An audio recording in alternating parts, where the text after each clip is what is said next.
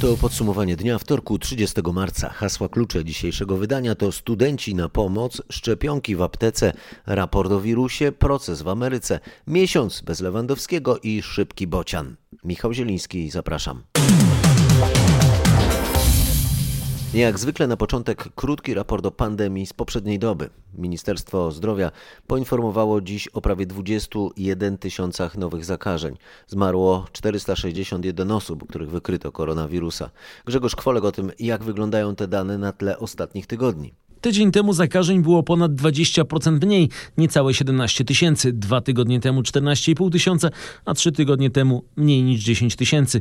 Najwięcej nowych zakażeń wykryto w ciągu poprzedniej doby na Mazowszu 3572, Śląsku 2812 i Dolnym Śląsku 2110 przypadków. Ponad 1500 przypadków jest jeszcze w Wielkopolsce i Małopolsce. Wczoraj zajętych było ponad 31 tysięcy łóżek, ponad 1100 więcej niż poniedziałek. Pomocy respiratora potrzebowało 60 69 osób więcej niż dzień wcześniej. To łącznie ponad 3050 osób w najcięższym stanie. Wykonano ponad 80 tysięcy testów. Codziennie ostatnio w podsumowaniu dnia mówię o tym, jak ubywa miejsc w szpitalach covidowych. Jeden respirator na sześć covidowych szpitali i ponad 40 chorych więcej niż miejsc. Tak wyglądała dziś sytuacja w miejskich szpitalach w Warszawie. W ośmiu placówkach tymczasowych na Mazowszu zostało w sumie 100 wolnych miejsc. Mariusz Piekarski o tym, gdzie sytuacja jest najtrudniejsza. W Warszawie, w szpitalu wolskim oraz w szpitalu praskim w obu jest zdecydowanie więcej chorych niż miejsc wyznaczonych decyzjami wojewody. W szpitalu wolskim jest teraz 19 pacjentów więcej niż łóżek na oddziałach covidowych. W praskim 15. We wszystkich szpitalach brakuje miejsc ojomowych. Został jeden wolny respirator w szpitalach miejskich. W szpitalu grochowskim szybko zapełniają się przygotowane miejsca w szpitalach tymczasowych. Pełne są placówki w Płocku, Siedlcach, Radomiu, szpital modułowy przy Szaserów i w bazie wojskowej na Okęciu. Rezerwy ma jeszcze Szpital Narodowy oraz Szpital Południowy. Warszawa, Mariusz Piekarski. Podobnie jest w kilku innych województwach, ale to nie brak łóżek czy respiratorów, lecz brak ludzi jest największym problemem w walce z pandemią. Skąd wziąć lekarzy, pielęgniarki? Osoby tak potrzebne do pomocy chorym? Czy będzie więcej lekarzy? O tym nasz reporter Michał Dobrowicz. Są na to szanse. Pierwsza szansa to lekarze z zagranicy. Już 80 medyków z Ukrainy i Białorusi w czasie pandemii przyjechało do Polski i pracuje w naszym kraju. Ofert pracy jest bardzo dużo. Bardzo potrzebni są pulmonolodzy, anestezjolodzy. Właściwie w tej chwili można by powiedzieć i spojrzeć na mapę, gdzie są konkretne oferty pracy. My te oferty jako dziennikarze też dostajemy. Ja jako reporter dostaję wiele próśb od dyrektorów szpitali Płocka, z Radomia, oni, dyrektorzy, proszą i mówią bardzo, bardzo wprost, proszę przekazać, że tak naprawdę może przyjechać lekarz i dzisiaj, zaraz, bez zbędnych formalności rozpocząć pracę, tak duże są potrzeby. Druga szansa na te większe kadry medyczne to młodzi lekarze rezydenci.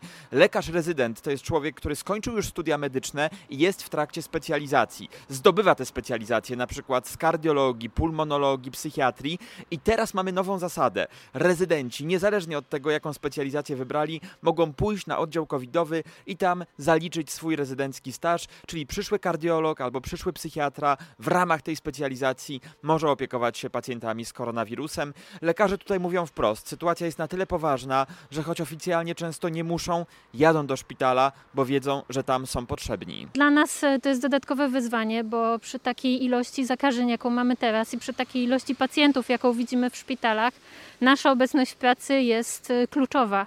Tak mówi Patrycja Matczuk ze Szpitala Klinicznego Warszawskiego Uniwersytetu Medycznego. A jutro Warszawski Uniwersytet Medyczny podać ma wstępną listę studentów, którzy będą pracować przy zwalczaniu epidemii.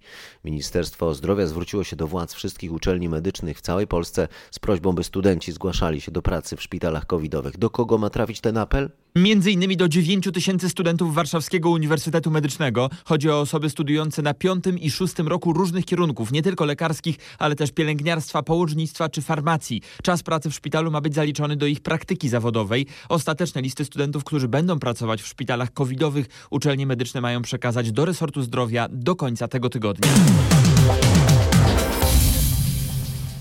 Do końca sierpnia wszyscy chętni zaszczepieni. Zmiany w harmonogramie szczepień i organizacji. Zapowiada rząd. Ma być więcej punktów e, szczepień, w tym w dużych zakładach pracy i w punktach drive-thru, a także w aptekach, bo szczepić będą mogły nie tylko pojedyncze pielęgniarki, ratownicy medyczni, ale też farmaceuci, a nawet fizjoterapeuci. Pielęgniarki, ratownicy medyczni również ratują osoby walczące z COVID-19. A te zawody, które właśnie wprowadzamy do programu szczepień, będą mogły odciążyć e, przedstawicieli zawodów medycznych do tej pory kwalifikujących i szczepiących e, i będą mogli przez to zwiększyć też przepustowość całego systemu. Proszę Państwa, chciałbym podkreślić, że przy tych wszystkich decyzjach opieraliśmy się już na wypróbowanych wzorcach. Nadrzędną sprawą była kwestia bezpieczeństwa pacjenta. I na kolejnym slajdzie widzimy, proszę Państwa, że takie szczepienia, czy to e, w drive-thru, czy to w terenie przygodnym, są wykonywane na całym świecie. We Francji, w Skandynawii, w Stanach Zjednoczonych, wszędzie tam to już działa. W związku z tym my te wypróbowane i co najważniejsze, bezpieczne e, formy e, implementujemy w drugim kwartale u nas. I na zakończenie, proszę Państwa, jak będą e, wyglądały dalsze zapisy.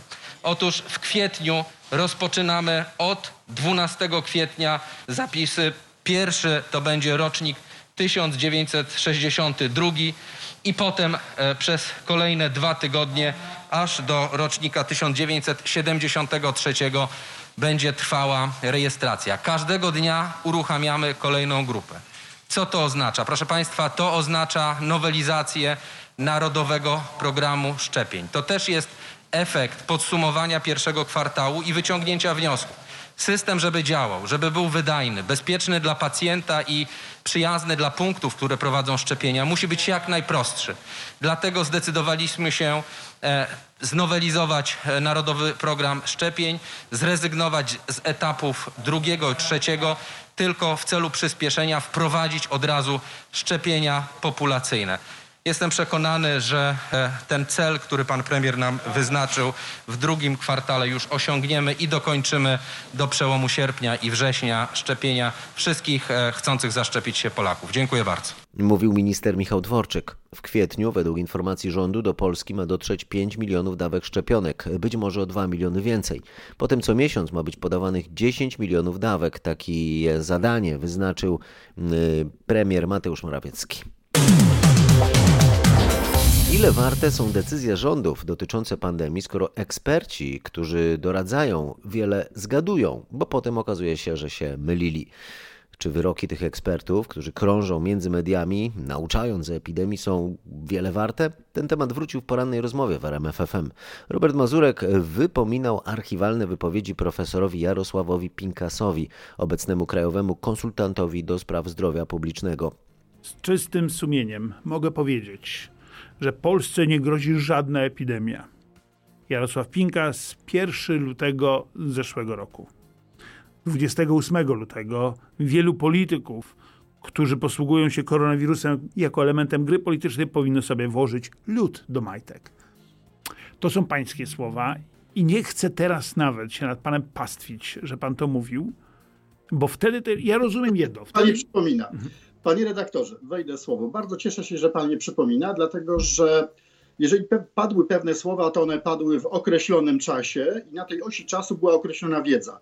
I ja miałem obowiązek mówić to, co wiem, nie to, co mnie się wydaje, bo nie taka jest rola naukowca i nie taka rola jest e, osób, które zarządzały tak dużą instytucją jak ja. 1 lutego Światowa Organizacja Zdrowia i CDC oraz CDC, czyli instytucje E, odpowiedzialne za zdrowie publiczne na całym świecie z tysiącami naukowców e, podawały jednoznaczne informacje na temat tego, co się może wydarzyć z tymże wirusem. Mieliśmy wtedy wiedzę na temat e, genomu tego wirusa. 80% tego wirusa to jest taki wirus jak SARS-CoV-1. W związku z tym można było przypuszczać, i nie można było siać defetyzmu, tylko można było przypuszczać, że poradzimy sobie z tym wirusem tak jak z innymi sześcioma koronawirusami, które mieliśmy do listopada, czy też do grudnia, a nawet do stycznia, bo dopiero wtedy tak naprawdę zbadano genom w, w przestrzeni publicznej. To były wirusy, które dotyczyły, dotyczyły, e, dotyczyły ludzi. Ja wtedy miałem święty obowiązek mówić to, o czym mówi cały świat, Natomiast jeżeli chodzi o prognozowanie, to żaden naukowiec na świecie nie jest, nie jest prorokiem. Wie pan, żeby coś prognozować, żeby analizować, trzeba mieć dane wyjściowe i historię. Żeby włożyć coś na przykład do systemów, które potrafią prognozować, modelować, to trzeba umieć włożyć do tego odpowiednie dane. Ale panie profesorze, sekundkę, sekundkę. Koniec września. Pan był moim gościem, pan był moim gościem 30 września. Y, y, I, i co, co pan wtedy mówił? Pan wtedy stu taką, taką prognozę, że do połowy października będziemy mieli podobną liczbę zakażonych, a wtedy było to 1500 osób dziennie. Mhm. Później spodziewamy się subtelnego spadku, a potem niewielki wzrost w okolicy Bożego Narodzenia.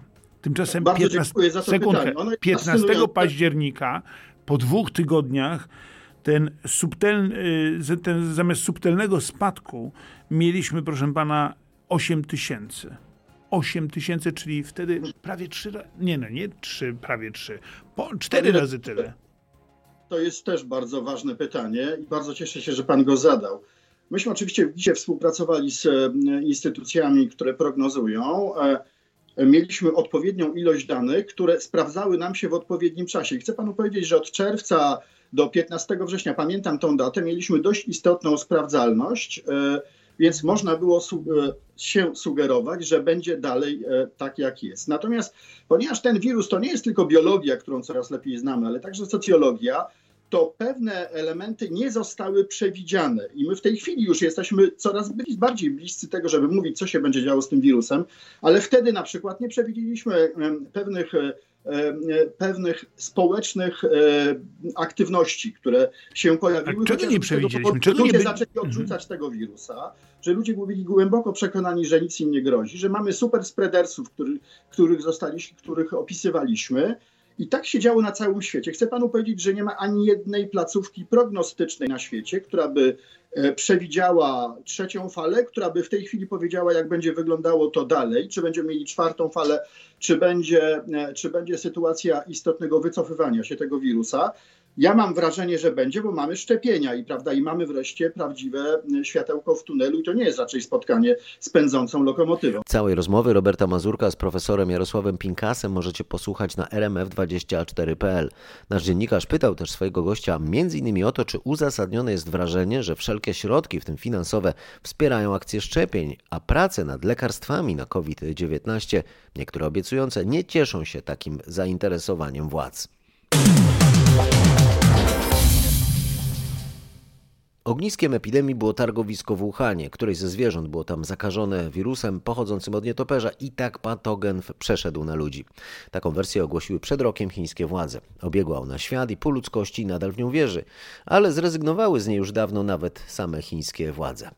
E, dziś Światowa Organizacja Zdrowia ogłosiła wnioski z misji do Chin. Według raportu najpewniej wirus przeniósł się z nietoperzy na ludzi właśnie za pośrednictwem innego gatunku, ale nie wiadomo jak jakiego.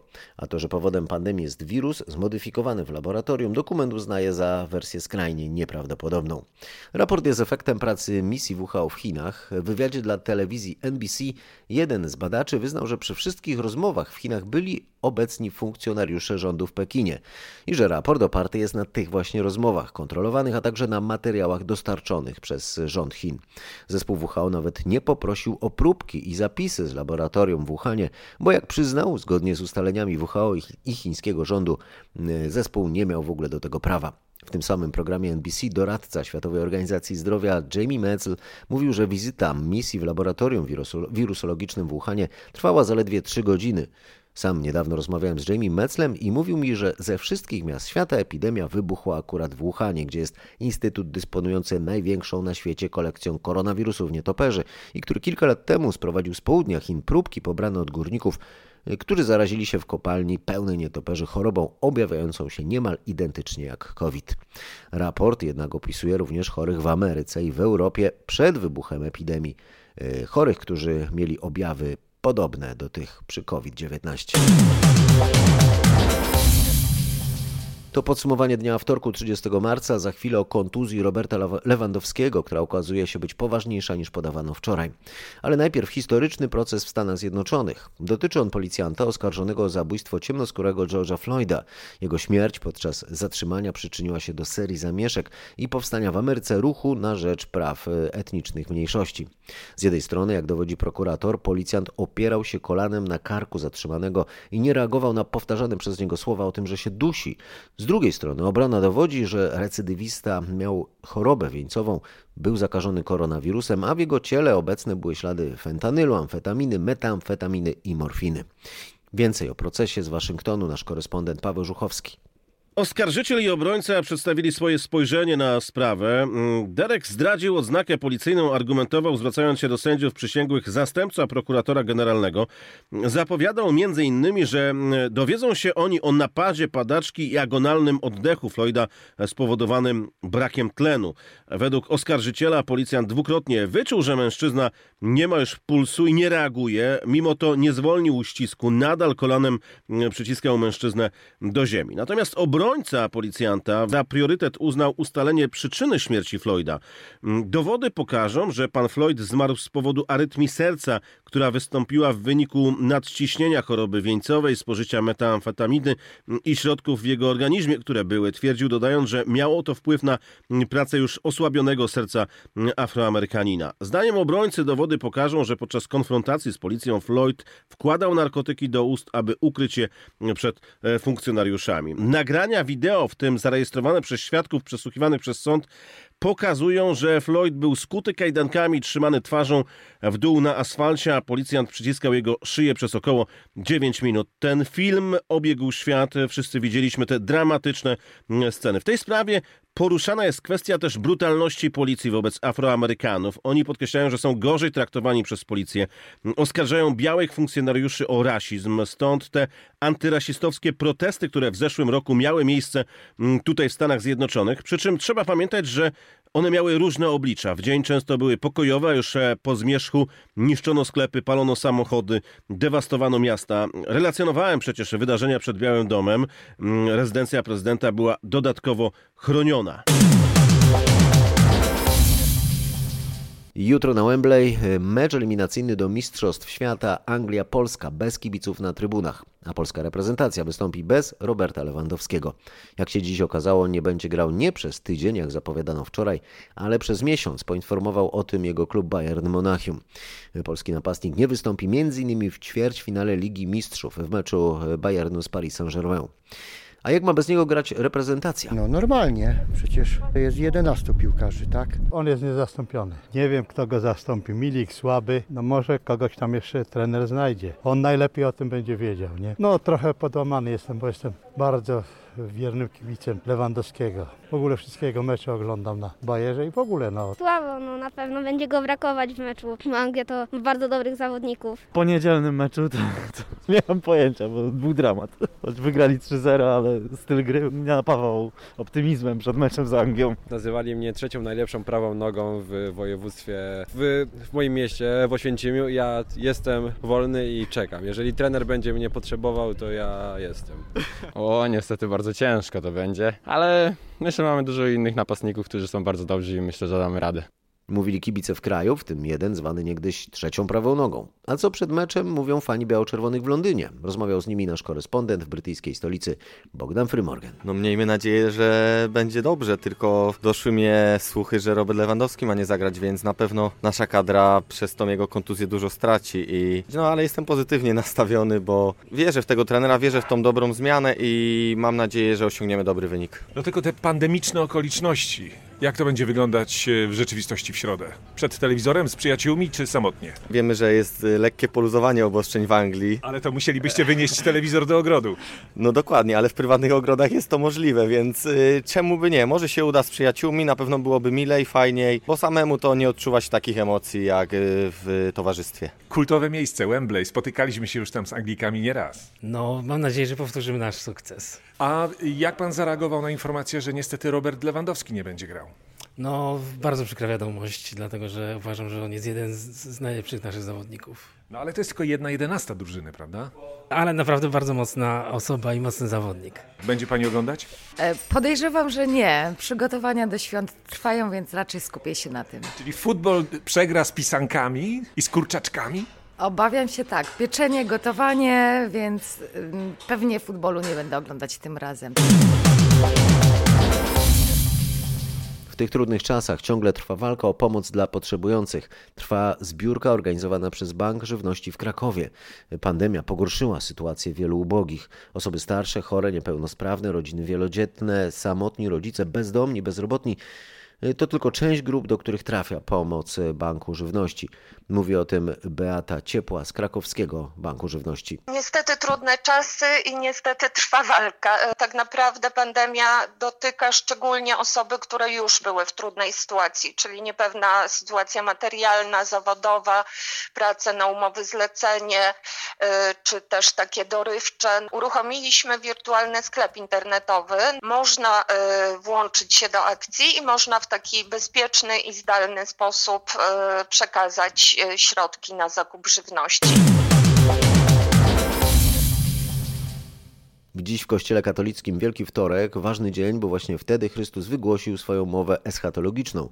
Zapowiedział zburzenie Jerozolimy i koniec świata. Mówią o tym ksiądz profesor Marcin Wysocki z Katolickiego Uniwersytetu Lubelskiego oraz ksiądz Mirosław Ładniak, proboszcz parafii Andrzeja Boboli w Lublinie. Chrystus wypowiada swoją mowę eschatologiczną, przygotowuje, można powiedzieć, znowu właśnie ludzi na to, co się dokona, co, co za, on zapoczątkował w momencie swojego przyjścia na ziemię, e, bo wtedy rozpoczyna się ten czas właśnie odkupienia, czas zbawienia, czas Chrystusa, który zakończy się powtórnym przyjściem na końcu czasów. On przemawia jako Bóg, co dla Żydów ciągle było nie do pojęcia, że ten człowiek, nauczyciel e, żydowski, jakim był Jezus, że dla, ma być Mesjaszem. Oni mieli swoje wyobrażenie Mesjasza zupełnie inne od tego, co akurat Jezus proponował. Oni mieli ten mesjanizm polityczny, gospodarczy, a tu przychodzi jako cierpiący sługa Jahwe, co też jest w Piśmie Świętym, ale Żydzi tego nie chcieli zaakceptować. A Przygotowania do świąt trwają, w tym na Podhalu, a tam przed świętami przez wieki było bardzo wiele do zrobienia. E, O tych zwyczajach opowiada znany góralski muzyk Krzysztof Trebunia-Tutka. Niedziela Palmowa rozpoczyna ten y, czas świętowania wielkanocnego, ale oczywiście jest tu wiele y, zakazów, nakazów, obyczajów, też prastarych jeszcze przedchrześcijańskich, bo przecież wiosna zwycięża zimę, życie na nowo się odradza, więc ludzie obserwowali przyrodę, drzewa, zwierzęta i wróżyli na nowy rok, na pogodę, na urodzaj, no ale też starali się zabezpieczyć ten urodzaj.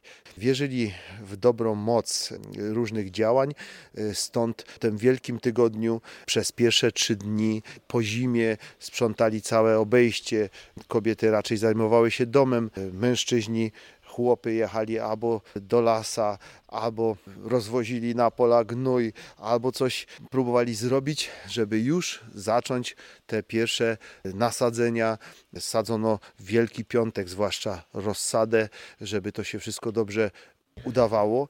Te pierwsze trzy dni, poniedziałek, wtorek, środa, były bardziej poświęcone na te obowiązki domowe, na dokładne wysprzątanie wszystkiego, uporządkowanie i na prace polowe pierwsze prace polowe w nowym roku.